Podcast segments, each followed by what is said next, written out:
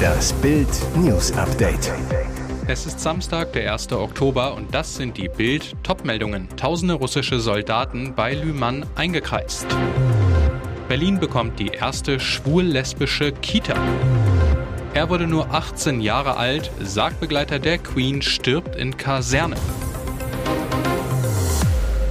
steht Putin vor seiner bittersten Niederlage der vergangenen Monate. Die ukrainische Armee zieht die Schlinge um Lyman, Berichten zufolge immer weiter zu. Ukrainischen Angaben zufolge befinden sich noch tausende russische Soldaten im Kessel, die von außen kaum mehr mit Munition oder Verstärkung versorgt werden können. Russische Propagandisten reagieren panisch.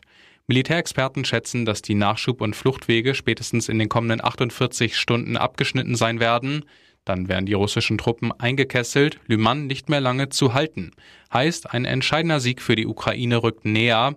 Warum entscheidend? Lyman ist ein strategisch wichtiger Verkehrsknotenpunkt im Donbass und die nördlichste Stadt des Verwaltungsgebietes Donetsk nahe an der Grenze zu Luhansk. Beide Gebiete hatten am 24. Februar auf Weisung aus Moskau ihre Unabhängigkeit erklärt. Am 30. September unterschrieb Kreml-Despot Wladimir Putin nach inszenierten Schummelabstimmungen ihren illegalen Anschluss an Russland. Es ist deutschlandweit das erste Projekt dieser Art. In Berlin-Schöneberg soll im Frühjahr eine schwul-lesbische Kita eröffnen. Die Einrichtung wird ein Teil vom sogenannten Lebensort Vielfalt am Südkreuz. In dem Gebäude plant die Schwulenberatung Berlin ein Mehrgenerationenhaus für Homo, Bi, Trans und intersexuelle Menschen eine Beratungsstelle und Pflegeplätze. Und eben auch die Kita, die aus den Einrichtungen Rosarote Tiger und Gelbgrüne Panther besteht. Das alles unter dem Motto LSBTI, also lesbische, schwule, bisexuelle, transgender und intergeschlechtliche Menschen. In den Kitas solle vorgelebt werden, wie es ist, schwul oder lesbisch zu sein. Dann gibt es zum Beispiel zehn gewöhnliche Kinderbücher und eben drei, in denen der Prinz einen Prinzen heiratet erklärt Schwulenberatungsgeschäftsführer Marcel de Groot. Den Kleinen solle es so leichter fallen, sich später zu outen, falls sie nicht heterosexuell sind. De Groot an sich ist unser Konzept aber genauso wie bei anderen Kitas, die LSBTI-Lebensweise soll einfach etwas sichtbarer sein. Er wurde nur 18 Jahre alt. Sargbegleiter der Queen stirbt in Kaserne. Vor knapp zwei Wochen begleitete er noch den Sarg der Queen bei ihrem Staatsbegräbnis. Jetzt wurde Jack Burnell Williams tot in seiner Kaserne aufgefunden. Rettungskräfte wurden am Mittwoch um 3.48 Uhr Ortszeit zu den Hyde Park Baracken in Knightsbridge gerufen. Sie versuchten verzweifelt, das Leben des Teenagers zu retten, doch leider erfolglos. Der junge Soldat wurde für tot erklärt. Der Tod kam unerwartet, er wurde untersucht und als nicht verdächtig behandelt, heißt es von offizieller Seite. Dass er ausgewählt worden war, um den Sarg der Queen auf seiner letzten Reise zu begleiten, machte seine Familie extrem stolz, berichtete der britische Express. Seine Mutter Laura schrieb, ich hätte niemals gedacht, dass ich das mal sage. Unserer Familie wurde gestern mit dem plötzlichen Tod unseres wundervollen Sohns Jack Williams das Herz gebrochen. Zum Gedenken an ihn wollen sie morgen blaue Ballons steigen lassen. Erst fielen am Freitagmittag in Dormagen in NRW tödliche Schüsse, kurz darauf dann im 90 Kilometer entfernten Breitscheid. Täter soll derselbe Mann gewesen sein. Der aus dem Kosovo stammende Schütze feuerte gegen 11.25 Uhr in einem Café in Dormagen-Hackenbruch mehrfach auf einen Türken, verletzte ihn tödlich und flüchtete. Zeugen der Bluttat gaben der Polizei schnell den richtigen Tipp auf den Schützen, Fahndung. Doch der Gesuchte hatte da offenbar schon sein nächstes Opfer im Visier. Nach Bildinformationen fuhr er nach Breitscheid im Westerwald. Dort wurden laut Polizei gegen 14 Uhr zwei Personen niedergeschossen. Nähere Details nannten die Ermittler bislang nicht.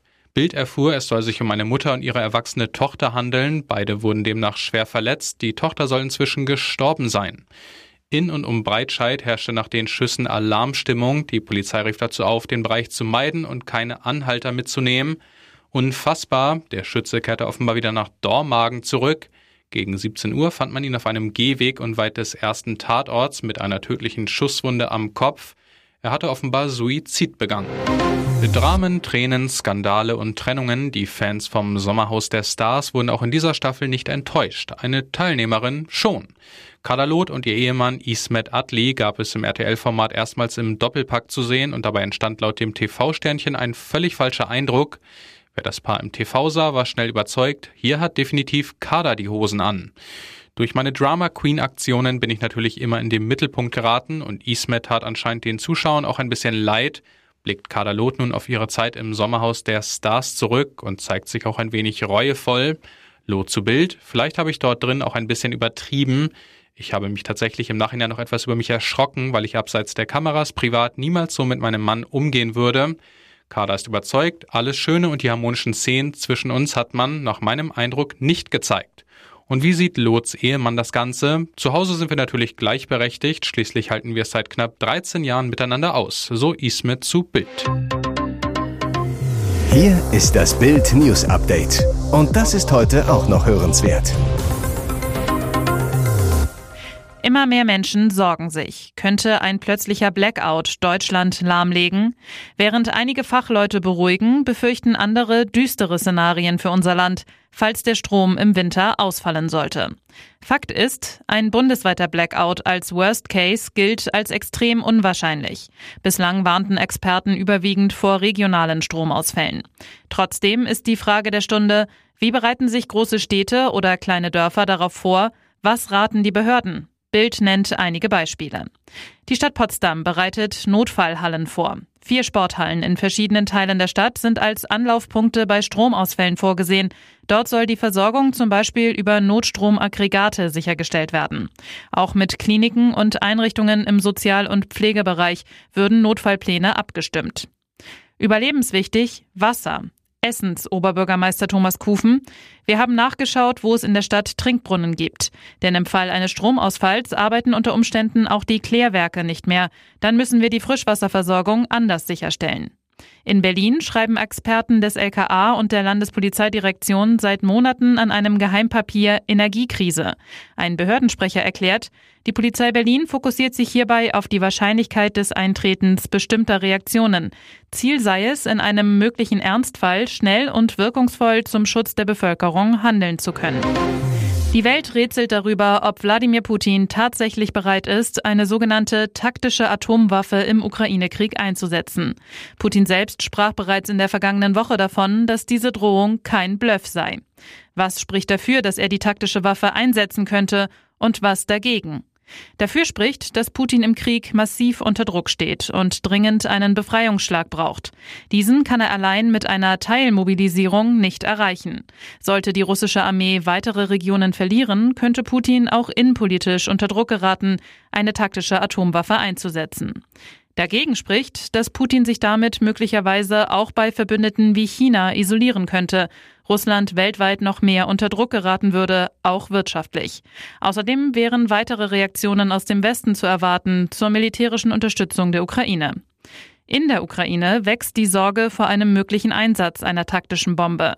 Michalo Podoljak, Berater von Präsident Zelensky zu Bild, Angesichts der inneren Panik in der Russischen Föderation und der zunehmenden militärischen Niederlagen steigt das Risiko des Einsatzes von Atomwaffen. Dennoch ist es nicht die Ukraine, die Russland in einem nuklearen Wahn aufhalten kann und sollte, denn wir sind keine Atommacht. Bayern ballert die Krise weg. Der Rekordmeister schießt völlig überforderte Leverkusener mit 4 zu 0 aus dem Stadion. Es ist der erste Münchner Sieg nach vier Ligaspielen ohne Dreier. Kuriose Klappenpanne in der Halbzeit. Normalerweise fährt zum Pausenpfiff eine Klappe aus dem Rasen hoch, durch die die Spieler in die Kabinen kommen. Beim Leverkusen-Kick streikt die Klappe. Die Profis müssen einen Umweg zu den Umkleiden nehmen. Bild-Fußballchef Christian Falk erwischt die Bayern-Stars auf der Kabinenwanderung und fragt Thomas Müller, neue Wege? Der Nationalspieler antwortet, wir haben alles hinterfragt. Trotz des wichtigen Bayern-Sieges lief also nicht alles perfekt. Weitere spannende Nachrichten, Interviews, Live-Schalten und Hintergründe hört ihr im Bild TV Audio. Unser Fernsehsignal gibt es als Stream zum Hören über TuneIn und die TuneIn-App auf mehr als 200 Plattformen. Smart Speakern und vernetzten Geräten.